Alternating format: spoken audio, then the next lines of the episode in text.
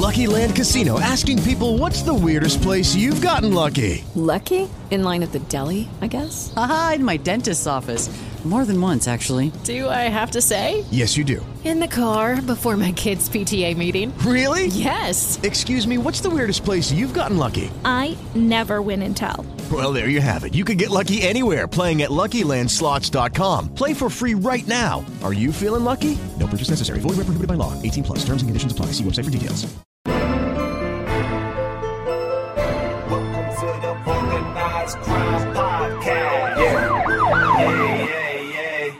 Organized crime blowing our mind. You can get shot or stabbed from behind. Start at the bottom, then try to climb. Top boss is what you will find from the cartels to the mafia. We're sharing low key stories in the popular. If it's fire, we're gonna give you it. You know how it goes in the syndicate. Hey.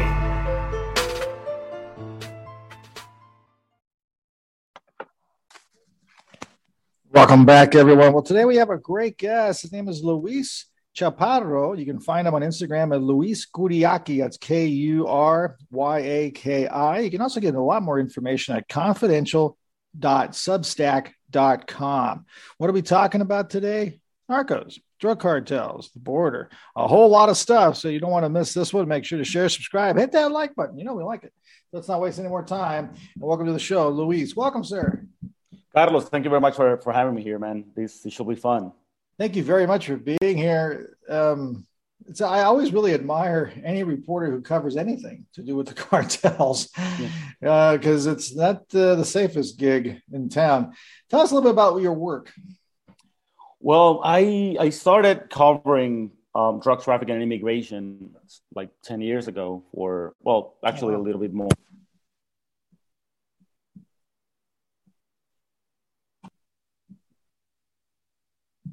So you've been around for 10 years reporting on the border and drug trafficking and whatnot? Yes, exactly. Specifically on drug um, organizations and human smuggling, which in the border they intersect, you know, like very, very often. Which border are you mostly at? Are you in Arizona, Texas, California? All Uh, the above. Texas border is where, where I'm based, and but moving all the above, and uh, actually, like most recently, all through Mexico and, and Latin America. I, I'm, I'm just back from Colombia to like with the border with um, Colombia and Panama, um, and I interviewed like some people from the Clan del Golfo, which is this huge um, cartel in Colombia, that, which is also like pretty crazy. And um, so yeah, I'm, I'm I'm I'm moving south, you know, I'm exploring my ways south of the border also. It's interesting because I just read something the other day about the issues. I think it's in Chiapas down there. They were having problems on the Guatemalan border in Mexico, but nobody talks about Yeah. that border.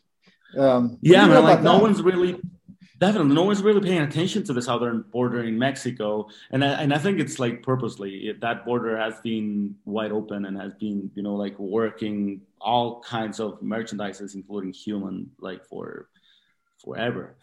And um, it's a very conflicted area, um, as you might know. Like there is a new self-defense group slash criminal organization in Chiapas. This is the second one born this year. Yeah. Um, so yeah, that area is like pretty, pretty sketchy, pretty particular. But I guess we're gonna start listening more about Chiapas and um, Guatemala. Well, that the, the border, because because all, all the all the stuff that is going on there with the, especially with with immigration, you know, like with I think- migration.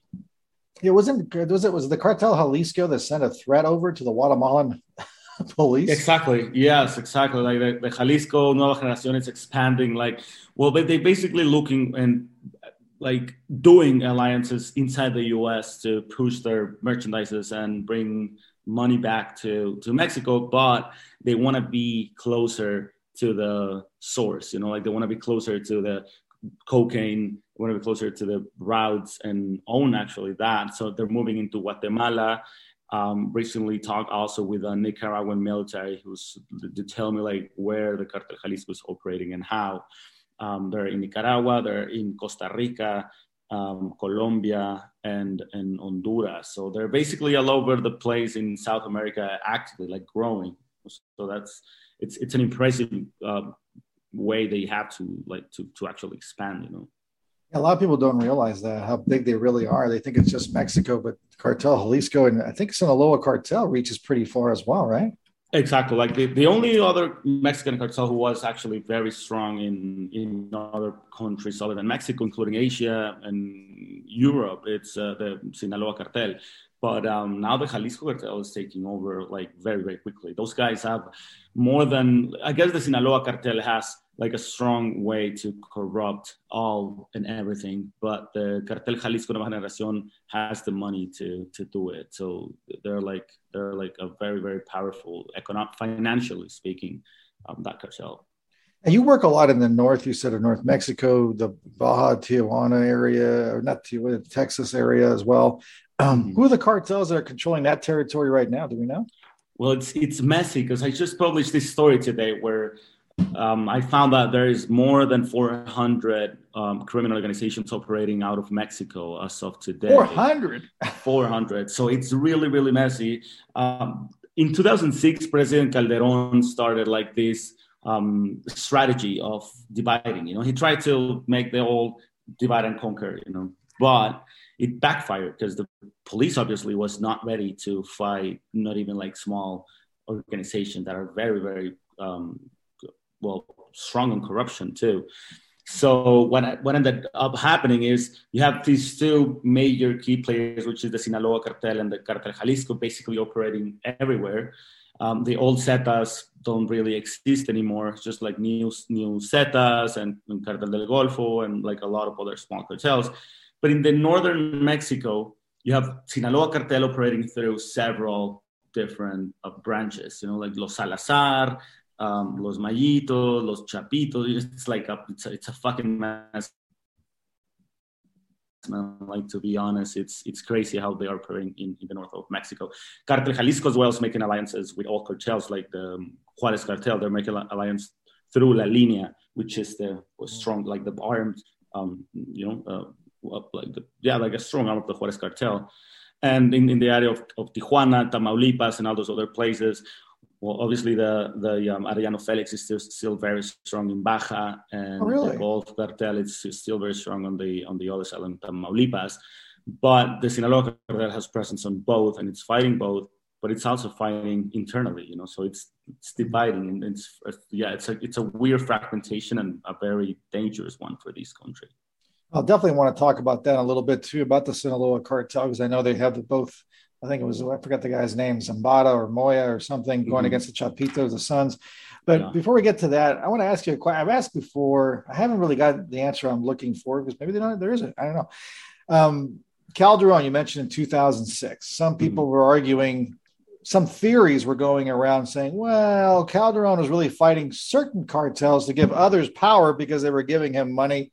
You ever yeah. hear any of that rumor? Definitely, man. And I think it's, and I think it's, when you when you see when you look back, you you notice that that was one of his strategies. You know, like divide and conquer, but also give one cartel the power that that cartel was the Sinaloa cartel. He he really gave a lot of power to the Sinaloa cartel through Genaro Garcia Luna, which was his um, his top security officer. Um, and now he's indicted in the U.S. You know, because of that, because money laundering, because being involved with the Sinaloa cartel. I mean, Calderon could say he, does, he didn't know that was going on, but I talked to sources inside the U.S. government that said like we reached out to Calderon uh, when he was about to appoint Garcia Luna, and he knew, like he knew. We we sent him letters, and we got like private meetings with him to to to to let him know that this guy was like pretty much corrupted and inside the cartel. Um, but Calderon is always he's always gonna say like I didn't know, but like I don't know I don't know about that man. Yeah, that's the difficult part, right? You can't really prove it. It's kind of hard to prove that. Yeah. Let me ask you. Um, I was starting to think about the 10 years ago. There was some, there was another question about history and I, I lost it. Okay. It'll come back to me later, I guess. so we'll go back over here. I don't know where it went, disappeared. The, the, oh, out of curiosity, the Familia Michoacana, are they still around? Because I know the Nueva Familia was supposed to be coming back, but I don't know if they ever took off or not. Well, also Michoacán and Guerrero is another messy place for Mexico now. Like the, the, the old familia, the traditional familia Michoacana, it's not really present right now. There's like the new familia Michoacana. Um, but now there's a lot of self-proclaimed self-defenses in Michoacan that are not really self-defense. You know, they're they're totally cartel and criminal organizations. It's basically the playbook of Colombia. What happened in Medellin and what happened in these places. A lot of groups that used to be part of the FARC of the um, of the self-defense group um, they they decided they're not longer with them and they're like self-defense but they're in charge of trafficking cocaine extorting people human smuggling they still claim they're, they're out, they are self-defense and fighting back the paramilitares and fighting back the, the, the cartels in Michoacan and, and Guerrero, it's exactly the same as, as for today. I mean, like these new Carteles Unidos, know, they, they say like, no, we're like a self-defense group against the Cartel Jalisco but they're not any other thing but like a group of small cartels trying to get a stronghold of, of, of Guerrero and Michoacan. Yeah, that's a good point. Now I remember my other question I was going to ask you. When you mentioned these groups like La Linea. I think another one's Los Viagras. I think is another Los one. Mm-hmm. A lot of like little gangs. It looks like, or some kind of militia groups that work for the cartels, but they don't fall under the name of the cartel. They're just kind of working yeah. with them. How long has that been going on? I don't remember really seeing that 10 or 15 years ago. Am I wrong? Yeah, no, it, it wasn't happening like that. Everybody wanted to be under like a big structure before, you know, like everybody wants to be like below the huge cartel and use their name and have the name and be, you know, in good terms with them. Now there you have like the Unión Tepito and then Los Viagras and then Los Chapitos and then oh. the Salazar and then like these small groups. And basically what, what they're doing is they're like ha- trying to get their own brand. A brand inside the cartel world works a lot, you know. Um, so let's say I start my own brand and I sell like Los Chaparros, and then I want to make that brand strong, and I want to make that brand like known, even though if my chain of supply comes from the Sinaloa cartel or from the Cartel Jalisco or from the Unión Tepito or like one of these biggest cartels, even then I want to put my name like out, you know, my brand, because I think that that's gonna be where I'm gonna be calling my own territory and my own turf, um, which is honestly, I don't know how smart it is from from their from their side, you know, because because like talking about these huge cartels, you get some some some benefits of being under their wing, you know. Um, but I guess everybody wants to be El Chapo now in in, in, in Latin America. What's interesting is at first I thought, well, maybe the cartel Jalisco or Sinaloa cartel wanted to take some of the heat off of them, right? Because you can blame it on La Linea, you can blame it on Los Viagras, and it doesn't go under the name of Cartel Jalisco, and it kind of relieves them of that stress. But I, I, I just never seen it because I know they kind of seem to have gone. Sometimes they battle each other. Yeah, yeah, exactly. They they literally battle each other. Like in Chihuahua, it's happening right now. Like yeah. there's, there's been like 18 murders. Well, well, 18 people got killed in, in, a, in a fight during the weekend in, in the south of Chihuahua near Sinaloa. And that was because of an accession of a group of the Sinaloa cartel. You know, like the, there was like a huge family and now they're splitting and now they're fighting. But both of them are Sinaloa cartel basically. And that happened exactly like that. That's exactly what happened with the Cartel Jalisco Nueva Generación. They used to be a part of the Sinaloa cartel and then they split and now they're fighting and now that cartel is huge you know so i guess that's that's what's happening all, all over mexico that's a good question. I guess now's a good time to ask you about the Sinaloa cartel. What's going on over there? Because I know they have the former El Chapo's right hand man, and now he's battling the two sons. And, mm-hmm. and I, I, hear these stories in Sinaloa, and it's sometimes mind blowing. As I heard Sinaloa, uh, cart, uh, what is a Sinaloa Cartel University?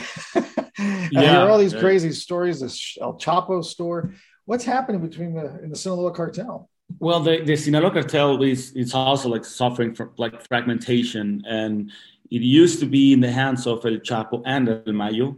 Um, when El Chapo was arrested, his sons um, got like inherited the cartel, you know, like the fraction of El Chapo. El Mayo has been obviously always the, the guy in charge at the very top. We don't know recent pictures of him. We don't know where he is is basically a smart man who will all like I mean, El Chapo tried to be famous. He tried to make a make a movie out of himself and out of his story and all that stuff. And I think that got him where he is right now. And I think El Mayo it's way more um, intelligent in that that that sense. Um, so the Chapitos are actually the sons of El Chapo are now trying to fight back against El Mayo, against an old El Chapo partner they're snitching each other, they're fighting each other, and they're like doing everything they can to get a stronghold of their territory. But um, in in but also another key player like in Sonora uh, specifically, Caro Quintero is still working in in Sonora. Um, and and he's fighting against both against Chapitos and against Los Mayos because he wants to be the guy like in, in charge of the Sinaloa cartel in Sonora. Um, so yeah, it's it's a fucking mess, man. It's honestly, it's it's an ever changing. When you say right now, as we're talking and saying this stuff, like things might be changing actually, and they might not like apply on like the next day, you know. Caro Quintero, he's old now, isn't he? he's old. He's an old man. As a, also like El Mayo is it's an old man. Like there's a bunch of old men. Uh, uh Quintero got released um, in this weird release by Mexican authorities, like in the middle of the night, without letting everyone anyone know. And then like two hours later, they're like, "Oh no, we need him back. Hey, let's look for Caro Quintero again," which is a fucking circus. You know, it's just like a show. Um, but yeah, I mean, my most of my sources have been telling me that he's working out of out of Sonora, um, you know, a group called Los Quinteros, and um, fighting. He used to have these head of sicarios called El Durango, which is um, which was uh, like a, a, head of a head of, uh, of his sicarios in Sonora. He's, he was recently arrested, but he used to be um, a U.S. military. He's, uh, he's, a U.S. citizen, went to the army, knows all the way around like army tactics and techniques and started like um, training a lot of a lot of its soldiers in Sonora. That's the weird things I know. I've, I've heard that I'm talking to gang experts here. The gang members will, or gangs will send their members to the military to train mm-hmm. to get better with combat and whatnot, and fighting and shooting. Yeah, yeah, yeah. That's definitely going on. Yeah, and the cartels, I guess, the same thing, right? Exactly, and there's a lot of there's a lot of um, U.S. veteran, like U.S. green card holders deported into Mexico that they are taken by the cartel to to train people, which is which is kind of kind of shitty, you know.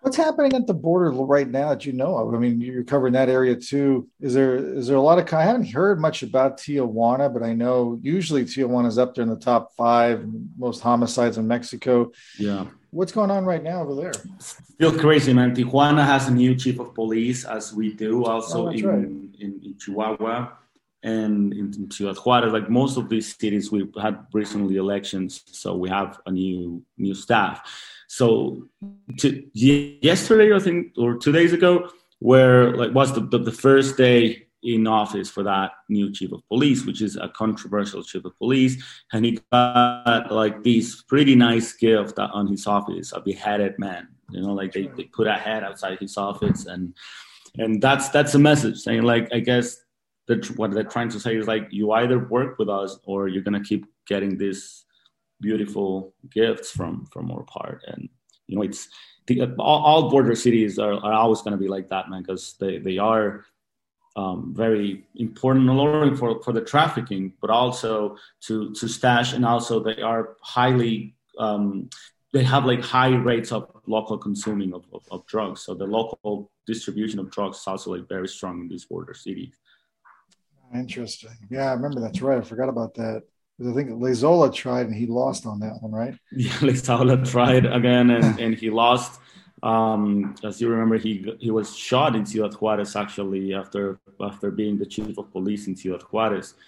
Um, by well, what he said, it was the um, the chief the, the chief of police after him that was who who who, who actually sent him to send someone to kill him. Um, and now that that chief of police that Leyzaola accused of being behind his attempted murder is now again the new chief of police in Ciudad Juarez. So imagine that. Yeah. surprise, surprise. exactly. I don't know if you heard the story about the, the female mayor in Mexico City. They decided to declare war on the cartels. That was well, kind of a strange one. I'm not sure what that was all about. Uh, I, I, I think she was from the state of Mexico, del Estado de Mexico. I'm not, I'm not sure if it was from from Mexico City or like from. Or maybe it's the state of Mexico, something like that. Yeah. Yes, yes, yes, yes. I, I, remember that, but I don't. I'm not very familiar with the with the whole thing. But I I, I remember a, a, woman back in 2010, a super young girl. She she was like 25 years old, and she was like the chief of police in charge of El Valle de Juarez, which is like this super Oh. sketchy and dark area around Ciudad Juarez. And um, she declared war like on cartels, and she obviously got a lot of threats immediately. Had to leave the country for the U.S. and ask for political asylum, like two months after. So everybody quit, and that place was left out without any police officer. That's something I want to talk to you about too, because I think sometimes people don't. I think they're getting better because there's more information being pushed out there. The complexity of Mexico, Mhm. uh, the more I've studied Mexico over the years and talking to different people from Mexico and different states, people don't realize there's 32, 33 different states in Mexico, Yeah. a lot of different languages in Mexico. Um, people from Guanajuato are not the same as people from Chiapas or Mexico City. Yes, exactly. It's a very complex country.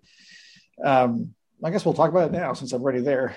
yeah, I- mean, Mexico, it's, it's huge and, and it's very complex and it's very different from one part to another. You know, like as you were saying, people from the north of Mexico, it's not the same. They don't, don't, don't even have the same, um, you know, like culture than people from in the south of Mexico. So the way we face threats, the way cartels operate, the way corruption operates, and the, the way governments operates varies. Like it's very different from state to state.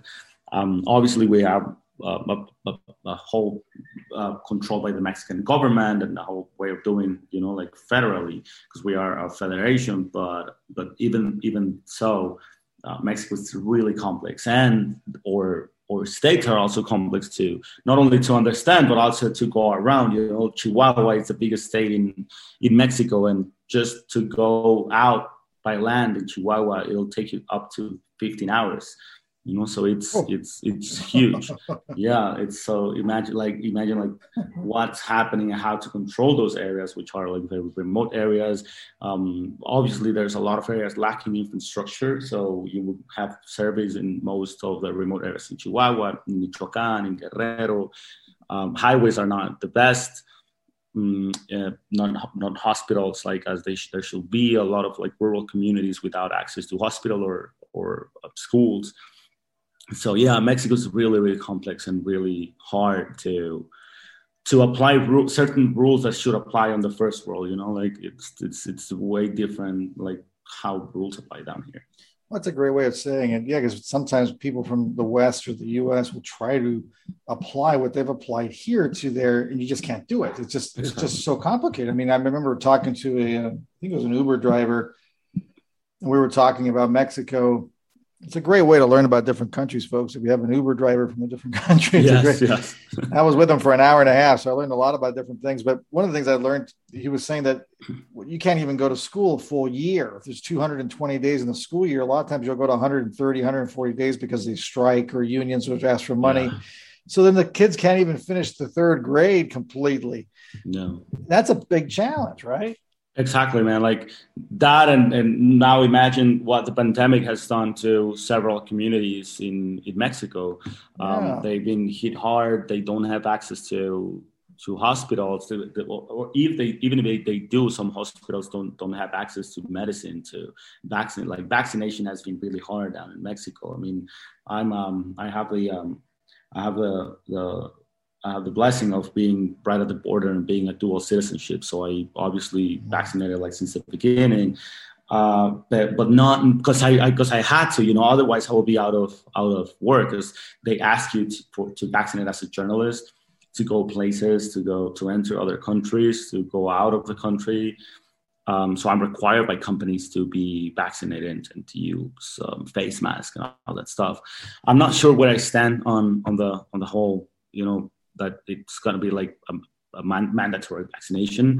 Um, I'm not sure like I, where where am, am I standing on that, but I know that Mexico is trying to vaccinate. Like people in Mexico is getting like they're being trying to vaccinate a lot, and there's not much um, vaccines in Mexico. The supply of vaccine is limited.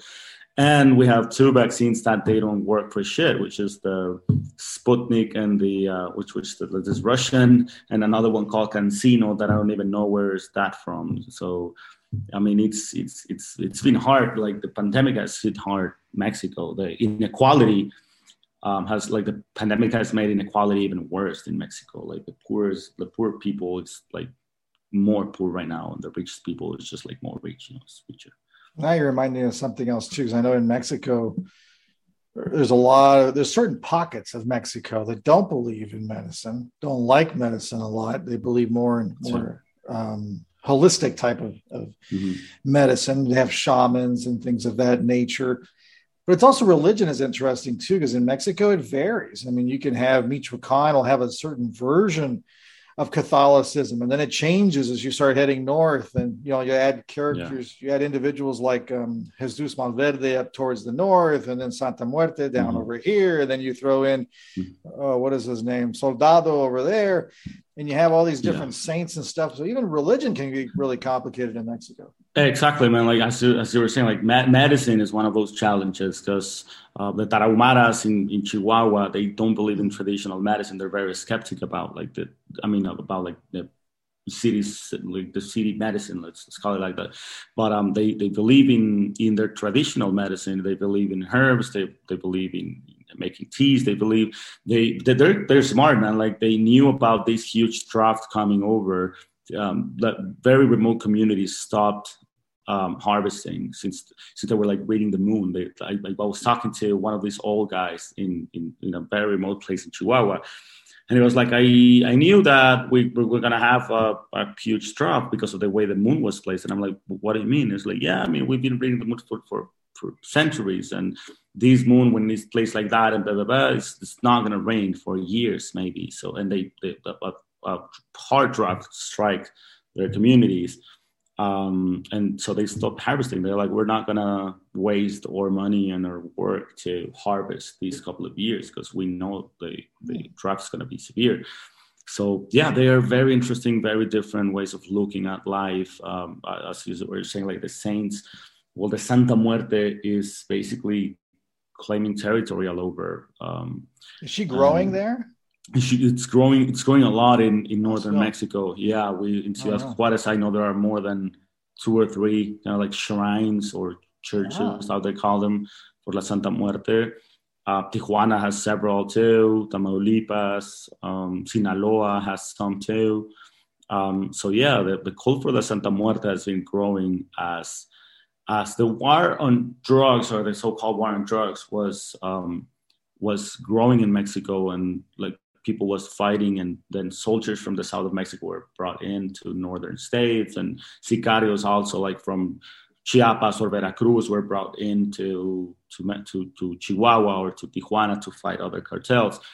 Um, they brought their their culture with them. And folks, I also want this is not picking on Mexico. I mean, in the U.S., we have people too who don't, you know, they don't believe in medicine. They're more holistic. They have their versions as well. So, and a lot, Yeah. I'm, I'm assuming every country's the same. It's just got different types. Exactly. It's just interesting. Sometimes we watch movies, right, or we watch TV, and that's how we learn about a different country. Yeah. I always tell a lot of times when I do lectures, sometimes 50 years ago, you really didn't know anything about a different country because all you could do is look at an encyclopedia. Yeah. That's what I told you the weather and how high the mountains were. That's all you knew. Exactly. totally right. Like, oh, here's the bird for Mexico. Oh, okay, that's cool. Now I know everything about Mexico. Yeah. And now we're learning, but there's just so much to learn. It's just not enough time. Yeah. Let me go back to so now we understand a little bit more about the culture. We see the differences in the different states, the economic situation, as you mentioned in COVID. Mhm. Are the cart? This is kind of a weird situation. I've seen cartels increasing in certain pockets with with extortion. There's a lot more extortion going on, but some of these places don't have as much work because of the COVID thing. What do you know about Mhm. that? extortion is always going to be you know like it, it's it's it's weird because we i think mexico is ready like for legalization of weed for example like the us started like legalizing weed in, in many states and i think it's like getting some benefits out of it you know uh, i think mexico should be ready for that but there, there was like an intense backlash in some of the high produ- production uh, states like chihuahua and michoacan that they produce a lot of a lot of weed. As soon as the U.S. Um, legalized weed, the uh, demand for Mexican weed started to go down. So they had to look for other ways to make revenue, and extortion is one of them. So extortion grew as a direct consequence of weed being legalized in the U.S. Uh, they, um, they, they are basically all over the place. They're extorting farm workers. They, they, they like, for example, Chihuahua, was recently there in La Sierra. It's called La Sierra. It's like the mountains of Chihuahua. And they are in full control of alcohol distribution. No, there's there's no way that a that a huge um, alcohol distribution company will go in and distribute uh, beer or alcohol in, in general.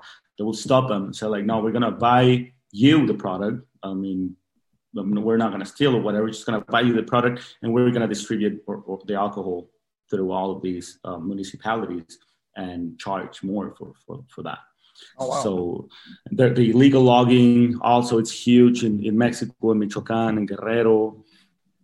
Um, so most of our wood it's tainted by by the cartel, and yeah, it's it's crazy how they're looking for everything else as soon as they as soon as they start losing uh, revenue stream, they find several others to, to keep alive, and that's something to, to worry about when when talking about legalization. It's not that easy, you know, to legalize drugs in a place like Mexico because they backlash. This it's not that these cartels are just gonna die like that. You know, they're like, oh well, we don't have any money, so that's it, guys. Let's go back to the maquiladoras. You know, good luck. Like, yeah, exactly. It's like no, they're they're gonna find ways to work. You know. You know, it's interesting as you talked about the hierarchy and the structure a little bit of the cartels and how sophisticated they are, because they do run, they have what do they call it, multiple streams of income. They have all these different types of places to make money, avocados, and yeah. as you mentioned, logging, which I hadn't heard about. And, but it makes sense. Any of the basic materials, I can see they're sticking their hands in it, right? Copper, exactly. lithium. Yeah. Um, I've heard stories which always tend to be true for some reason. but stories about cartels paying for people to go to schools to become lawyers, politicians, engineers, so they can help them in the cartel in the future. Have you heard that? I, I haven't heard like they actually invest in in someone like in the long term. But what I've heard is uh, obviously they they build schools like every every place where there is a gap from the state, they're gonna fill that gap. So if a community lacks doctors. They're going to fill in doctors. If, if a community lacks a school, they're going to fill in that school. So that's how they grew. They, they grow community in in in places. You know, that's a sense of community, a sense of like we belong here. So when we need you to fight for us, you'll fight. So when we need you to let us know the military is arriving, you let us know because we are like the good guys. You know, so that's uh, that's the strategy they've been using all over Latin America. I mean, that's this, that's a strategy that, that, that it's used in, in, Colombia and it's it's now used in in Mexico. Um, and of course, they definitely run on lawyers, on doctors to launder money, to get to bail people out, to take care of their businesses. Um, many of them are now very um, they're watching closely the whole legalization debate in Mexico because they might want to try and hijack the legal uh, business of marijuana as soon as it gets legal. You know, they're gonna try and become legal in that sense. You know. So, Ask you this. Um, so we, we know that they they're infiltrating some of the politicians too. Now I've been hearing about cartel members putting up their own politicians, mm-hmm, yeah. which is even more problematic. Have you heard anything about that? Yeah, I mean, like it, it, used to be Mexico maybe 10 years ago used to be, um, well, the, how it worked is like, okay, you have a politician and then you have a cartel. The cartel will like give money out to the politician to take care of them. Right now, it's the other way around. The cartels are setting up politicians. They're they're telling you who can and who you can't vote for. for oh wow! The ballots, um, basically by eliminating them. That's what happened in these past elections. There was like those like I don't know, it was like 30 or some shit like that. Um, poli- like politicians running for public charges um, killed, murder out, out for Mexico, because they want to eliminate that option out of the ballots. You know, like they're like, okay, they tell you straight up, either you leave the um, the uh, the race or we take you out and that's what they started doing. So we end up having the politi- the, the, choices they want us to choose. You know, you end up with two or three choices, and obviously one is the biggest one, and then you you go out to the ballots and you cross that name, thinking that's fucking democracy, which is not. You know, it's far from being a democracy. These guys are on charge. Um, the politicians are now asking the cartels, asking the criminal organizations to be candidates for them. They they're like, okay, like fund me, you know, fund my way up. And when I'm up there as a governor, as a president, as, as a mayor, um, I'm gonna I'm gonna help you in any way, you know. So what they do is they set up politicians all over, and then they ask for contracts like construction contracts, highway contracts, uh, all these stuff to to keep revenues alive and pretty much grow. Mm-hmm. You see, when you talked earlier about when you see holes in areas in the country, right, where there's not enough services provided, not enough jobs, maybe not enough school, the cartels come in to fill the hole if the government tries to fill that hole, do the cartels try to stop them? Do you know that? Well, I don't. I don't think they try to stop them. They sometimes cartels what they do. They force the authorities to actually fulfill those gaps. They ask like, okay, we need a, a school, so you need to come here and build that school. And sometimes they force them by threatening people, and that's how they seen as as good people, you know. But obviously, they're they're not. Um, if if a government builds a new highway um, I guess cartels don't mind unless they need that being a rural highway, you know, unless they need that highway to be a dirt road or some stuff like that, you know. So that that's that has happened, and that's one of the main reasons, like that violence grows around, let's say, um, a gold mine in in a remote state. That brings a lot of infrastructure to an area. So they, they try to stop that gold mine uh, because that's going to bring attention to their turf or their territory, whether they maybe are harvesting or trafficking stuff. They're to know, they know that there's, to be military, police, big highways, a lot of people going in and out on a route that used to be basically alone and they were used to traffic. Um, so they sometimes try to stop those kind of like developments in uh, through Mexico, and if they can't, as as a, a recent recently learned about this lithium mine in Sonora, and I spoke to one of the cartels, uh, like lieutenants working out there, and he and I said like, "Are you trying to stop this? Are you against the, the mine?" And he's like, "No, we're actually giving them protection. We're lo- we're looking after them. We got into an agreement. We're getting paid well." So we're basically the security for that lithium mine. You know, like, wow, that's fucking nuts. the whole thing is nuts. Um, yeah. let me ask you this. Do you see any new kids in the block in regards to cartels? You see any new cartels popping up that you're saying, oh, we got to keep an eye on this group? I see, I see not not like a not like an up and coming cartel, but, but what I see is like the Cartel Jalisco making strong alliances with a lot of people. Like the, the, the Jalisco Nueva Generación, they are really making alliances. And as soon as a, was one like small cartel goes up, like small group, criminal group grows, the Jalisco Generación will not try to fight it first, but will try to make an alliance. And that's the, the way, a very different approach from the Sinaloa cartel. The Sinaloa cartel will try to fight every single other like small group popping up, you know. But the Jalisco Generación will try to fight it they're like, okay, let's work together in both for benefits, and that's more dangerous than than a cartel actually fighting another group. You know. Another guy who's pretty smart, I'm assuming, is you talked about Mayo earlier and how he's he's out of the limelight. He doesn't want any kind of attention, but El Mencho is yeah. pretty much the same way. Yeah, Mencho's Mencho's pretty pretty much like a smart guy, man. Like he's he's out of the yeah. reflectors. Um, I know that there is a new operation. I can't remember the name of the operation, but there's a, a new operation that is going to be taking place between the U.S. and Mexico, targeting specifically El Mencho, because they know he's just too much right now, and then then he's going to become unstoppable pretty quick um, because of the way he works. And it's not only El Mencho. I guess like there's there are several white collar criminals working along El Mencho, you know, like lawyers and politicians and um, uh, financial people, you know, that are actually pretty smart and, and growing this this cartel.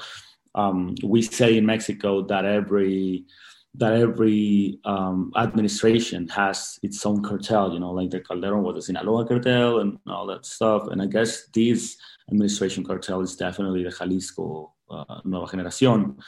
Um, but I mean, it's, it's it's hard it's hard to prove, but the proof is Cartel Jalisco has been growing like crazy since since the, the, past I don't know five years, ten years. There, it's, it's been really really growing.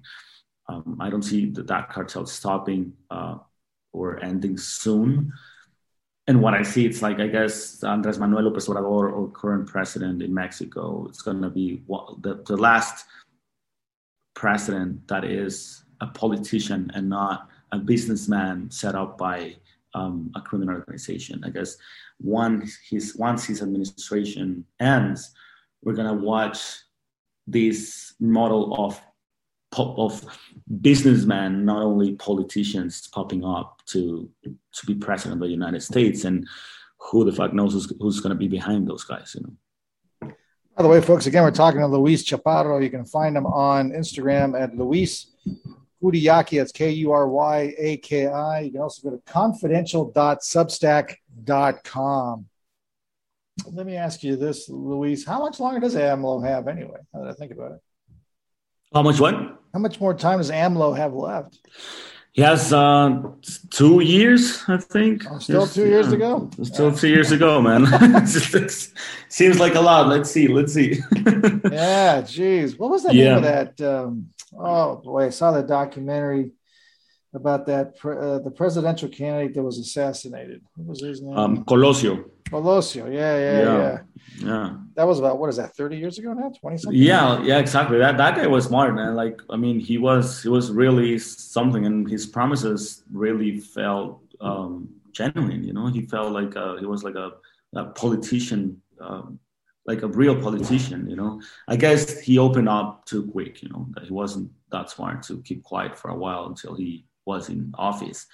I think he opened up against El PRI because he was a son of El PRI, backed up by Salinas de Gortari, and he played dumb all his way up. But when he felt that he was being backed up by the people, he faced back um, that old PRI and said, like, no, we're gonna do things different. And I guess El PRI felt a threat about him, so that's why they they got him. You think a Colosio type today could, could work, or you'll think he'll never have a shot? They'll never let them have, take over. I think today we're far out from that, from those times in Mexico, man. Today Mexico has changed a lot, and and as I was saying, like criminal organizations are just are way too different, man. They're not the same drug traffickers because you cannot even call them drug trafficking organizations now. They do all other sorts of things than drug trafficking is just one of them.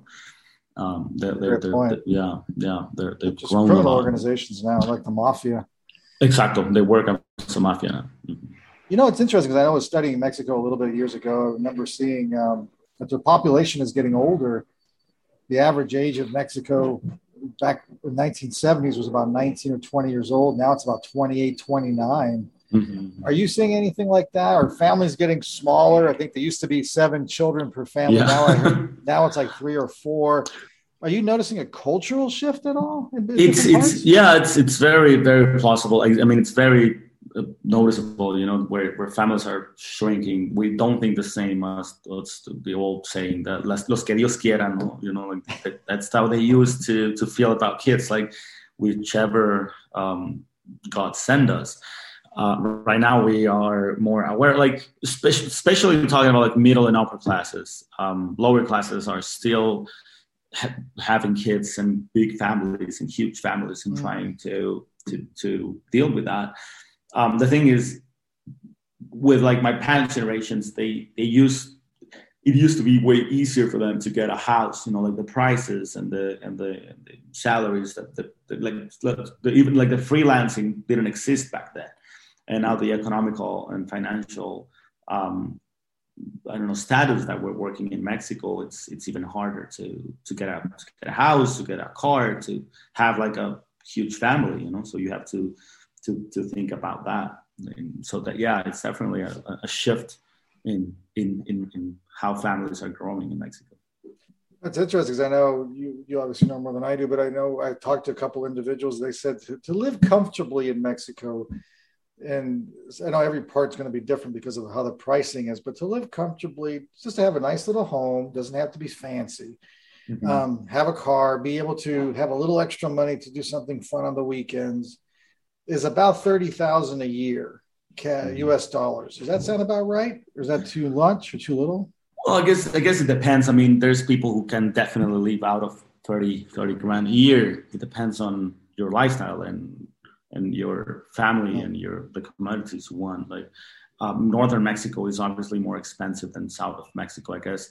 Uh, but then, but uh, like living with 30 grand in Mexico City, you can live like that, but it's not going to be that comfortable. You know, it's not going to be like the, the, you, you're not going to have like all the commodities you, you want. So 30 grand might be too little for northern Mexico and Mexico City. Might be too much to live in a place like Chiapas or Veracruz. Um, you, definitely can live comfortable with that. Uh, but yeah, it totally depends. Um, northern Mexico is very dollarized and it's very um, very tied to the U.S. economy. So I I, I, I, I live in, in between El Paso and Ciudad Juarez. I, I have an apartment in, in El Paso. I rent an apartment in El Paso and own a, a house in, in, Ciudad Juarez. Um, I have a kid, and obviously we have two cars and all that stuff. I couldn't make it at all with, with 30 grand a year, man. Like it's it's it will be like impossible like for me to make it with with that. But i know for sure that people in southern states or even like southern southern mexico where, where southern chihuahua um, they could definitely make it with 30 grand a year. Like the, their community is not too dollarized. You must know are you familiar with professor campbell out there then? Yeah yeah of course. Yeah, yeah. okay howard campbell the, howard campbell forgot the lady's name now uh, she wrote the book on Los Zetas. That's the corporation. Yeah, what's this? Um, I can't remember her name. I'll have to bring it up a little later on. Yeah, yeah, I can't, can't remember her name. I know the book, and yeah, but I can't remember the name. In northern Mexico, I've heard things about certain pockets of Mexico, We'll come more to contemporary times, but they're having issues with the Haitians. They've been having issues with the Cubans. What's your what's your insight on that? Yeah, well, the Haitian migration really started huge recently, um, as, as, as, we saw in Ciudad Acuña and Del Rio. I was recently, as I was telling you at the beginning, I was recently in Colombia, right at the border with Panama, and they, they are arriving by the thousands. Uh, I saw a camp with more than 3,000 migrants um, heading north. Uh, many of them are not going to make it, of course. Many of them um, are gonna gonna die, um, uh, sadly, trying to um, the Darien Gap, this jungle is very, very savage, man. There's they face a lot of stuff right there. Not only dehydration or you know like dying from from hunger or or getting like bit by a by a snake or by a spider, but there's also a lot of violence inside. There's also like groups, militia and, and paramilitares and other like traffickers um, killing each other inside the, the jungle. So uh, one uh, Colombian official told me that from then, from 1,000 um, migrants that go through the Darien, only half goes out. Like the other half keeps like die. They oh, wow. die inside the Darien. It's, and it's and it's sad, man. Um, I went I went there and I grabbed the same boat they grabbed to get across a Gulf um, to start their journey. And two days later, I, some of these people sent me a couple of videos of how they were drowning, like a, a an eight month, an eight months um, baby, a four year old kid, and a mother. They they drowned in that that call because they packed this little um, fisher boat with 43 of them. So imagine that, man. That's that was yeah, that was too much. And and they're arriving by the thousand to to to the northern border. They they want to get into the U.S. They feel that that that's the only way they can be safe, since they were most of them were in Chile or in Brazil, and they were not doing bad, but um, they were trying to survive in Brazil with less than the minimum wage, which is like ridiculous during the Olympics. But as soon as the Olympics ended, um, they're like, we're out of job. They tried to survive. They moved to Chile, some of them. Uh, they started their journey even from them from from that time. Uh, and then in Chile, they were like doing better. They they have like minimum wage, but they're doing not not that bad. Uh, but then Chile in 2000, I think it was 2018, Chile decided to um, change their constitution and say like that Haitians cannot be um, they don't apply they don't apply to have like permanent um, residence or a permanent stay in the country. So they had to go out again because they were illegal in Chile. Um, so they're just looking their way their way around. Um, it, one one second. Well, I guess towards the end now, I don't want to get too much into politics, but we, we know we're having a big issue yeah. at the border. Um, yeah. I think it was like 200,000 last month that came through. There's a caravan coming up again. I heard another one about 20,000 something coming up. Um, how is that being noticed you think by the coyotes by the cartels by the people in mexico? Do you think are they noticing it? I remember uh, let me do this. A couple years ago i remember it was different. Four or five years ago people used yeah. to say no no no mexicans aren't the ones coming over. It's actually central americans who are the ones that are coming over the most. Mexicans actually yeah. make a smaller amount. Has that changed? Is it changing the way the border is right now? Is it changing how people are looking at it yeah man like it's it's it's really it's really changing and it's really it's really like you know when when obviously a lot of mexicans were also heading north in, in one time um, you know there, there, was a period where like most of the immigration was uh, from from mexican nationals. Um, and then there was like the central americans um, heading heading north and now it's haitians. And haitians are facing a lot of racism um, not only in these other countries I was telling you, like Chile or um, southern um, South America countries, but also in, in Mexico border towns, uh, Tijuana, Ciudad Juarez, um, Ciudad Acuña. They're facing a lot of racism. I guess people is starting to feel the pressure of immigration on their cities. You know, they're feeling the pressure of like having to accommodate people and having to you know, to to actually uh, work their way around um, a group, especially small cities. I mean, I guess Tijuana, being a huge city, wouldn't have a problem, but even even even then, they don't feel as comfortable with immigration as they as we as Mexicans used to feel back then. I know Juarez was having problems with the Cubans as well because there were so many Cubans there and they were taking jobs away yeah. or, or, creating different things and they were hurting the restaurants there and local businesses, right? Exactly, and, and yeah, I mean it's it's it was a mixed feeling in in in Juarez with with, with the Cubans because part of part of uh, of the city was feeling that we could not accommodate like that that many that much many like Cubans, but uh, but another part of, uh, of of Mexico or Ciudad Juarez felt like they actually uh, were working and having restaurants and having you know like setting up shops that that were like enriching our our culture as as, as a border city. Yeah, that's interesting. So, I wonder how, how do the cartels feel about it? Do you think? Do they care? Well, is it more money for them, or I don't exactly for cartels, it's going to be more money, so they're always like up for it. You know, they they they always say, and every single time I, I talk to to smugglers, they say like they're helping them achieve uh, a goal, helping them to achieve a dream. But it's it's like yeah, man, like they're helping you get your pockets more fat, you know, because they they charge a lot and they charge a lot, man. And and obviously when when they see they're more, more vulnerable, like they don't have an option, that they can go somewhere else, and that they actually need to get across in these cities uh, or through a certain path, or even water. Like they need water through the desert. They need like someone to help them carry um, a, a, huge backpack. Um, if they charge for everything and they charge in dollars and it's not cheap. So for them, immigration works just perfect. Yeah.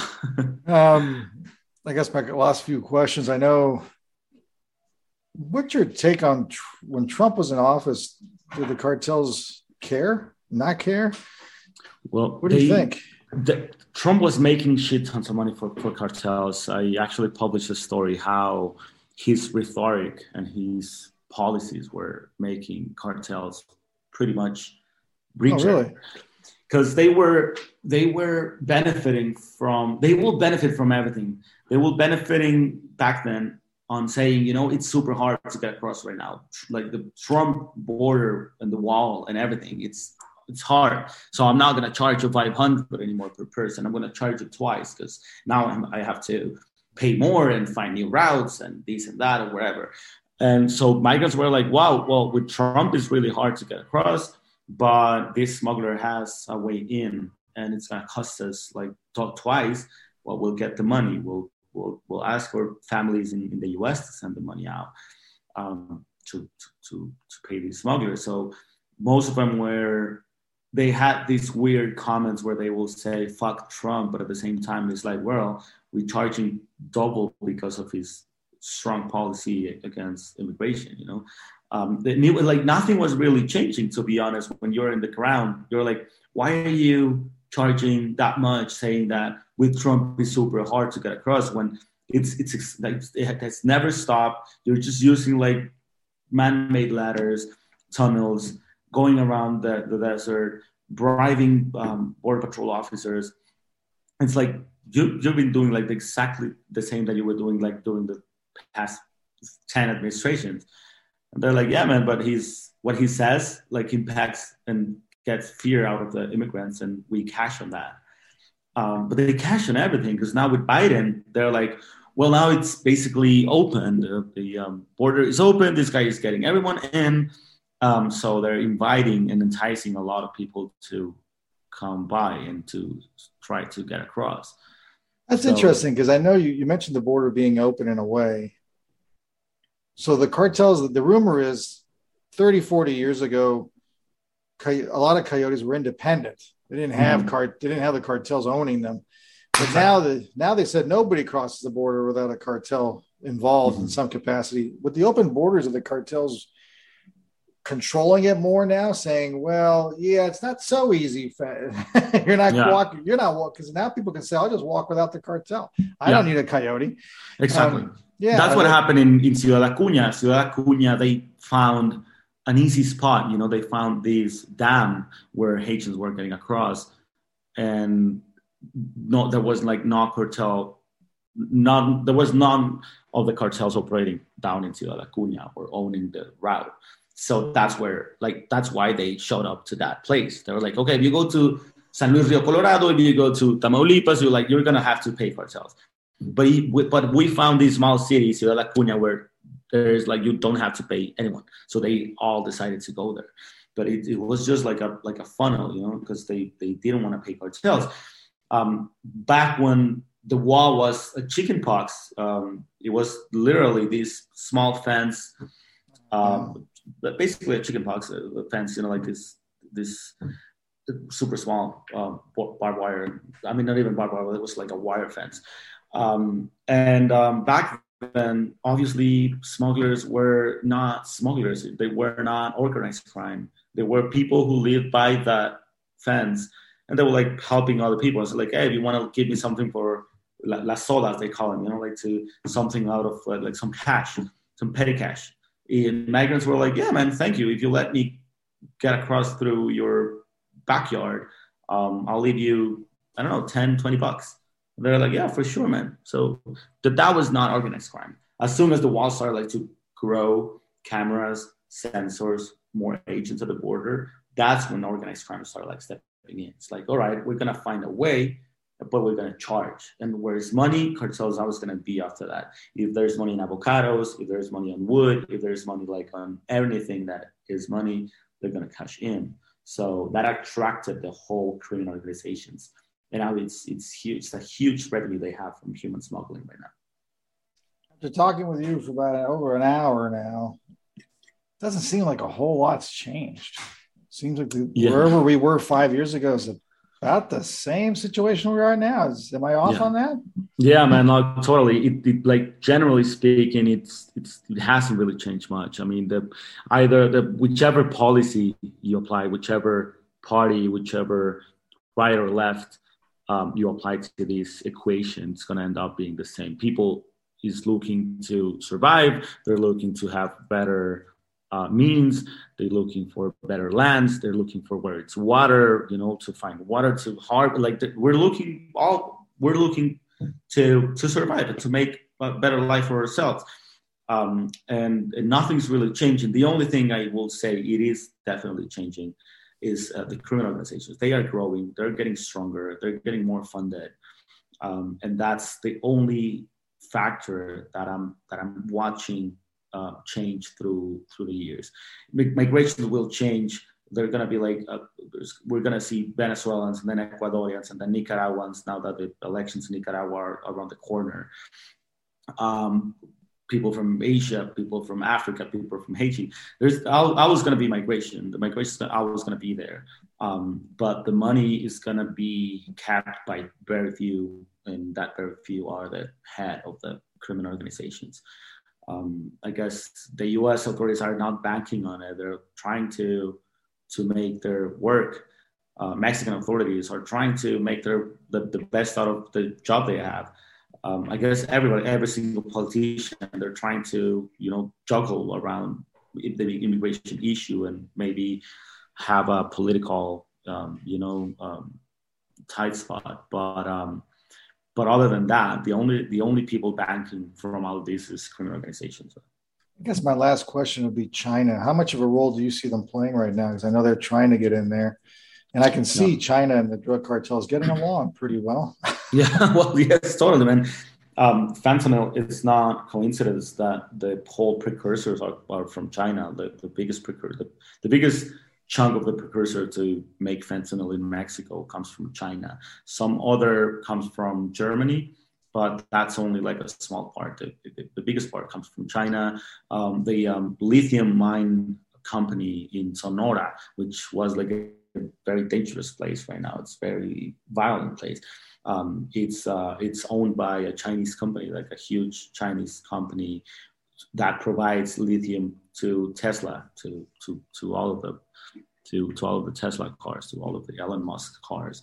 So yeah, Chinese are trying to trying to get a hold of the Americas like really strong. They have strong ties in in Nicaragua. They have strong ties in Cuba. They have strong ties um, in, in Mexico even. They, they, they're building up their relationships all through Latin America because I, I think they know this is going to be their way into the US. You know, that, this is how they're going to take over the US. Um, every gap that the U.S. is leaving to Latin America. Every everything the U.S. is wrongdoing in Latin America, they're gonna try to bank on that. They're gonna try to say like, okay, so that's what the U.S. did to you. Okay, we're we're friends. I'm, i will help you. I'll help you building the democracy that the U.S. couldn't help you. I'll help you financially. I'll help you. You know, so they are definitely banking on that. And it's not because they think they're like humanitarians you know i think because that's the way they they know this is this is going to work for them and this has been working for them folks again we were talking to luis chaparro you can find him on instagram at luis l-u-i-s Kuryaki k-u-r Y-A-K-I. Also, check out confidential.substack.com, confidential.substack.com keep up to date if you're interested in knowing what the cartels are up to, what's happening in Mexico and at the border. Hey, I know a lot of Americans that go down to the border a lot in vacation. They travel down there. You want to keep up to speed. Uh, if you're listening to this in your situational awareness podcast, you know we're always giving you the information that we can to help you protect yourself and be more secure. So, um, thank you so much, Luis, again for taking the time to be with us. Carlos, thank you very much for having me. This has been a very entertaining conversation, and it's uh, what about an hour now, and that was pretty pretty quick. it's amazing how fast that was, isn't it? Yeah, yeah, definitely. Well, I guess it's always kind of interesting to talk about the cartels. Again, totally. folks, go check out Luis. Uh, Luis Chaparro, confidential.substack.com. Thank you, everyone, for listening. Make sure to subscribe, share, hit that like button. With lucky landslots, you can get lucky just about anywhere. Dearly beloved, we are gathered here today to. Has anyone seen the bride and groom? Sorry, sorry, we're here. We were getting lucky in the limo and we lost track of time. No, Lucky Land Casino, with cash prizes that add up quicker than a guest registry. In that case, I pronounce you lucky. Play for free at LuckyLandSlots.com. Daily bonuses are waiting. No purchase necessary. Void where prohibited by law. 18 plus. Terms and conditions apply. See website for details.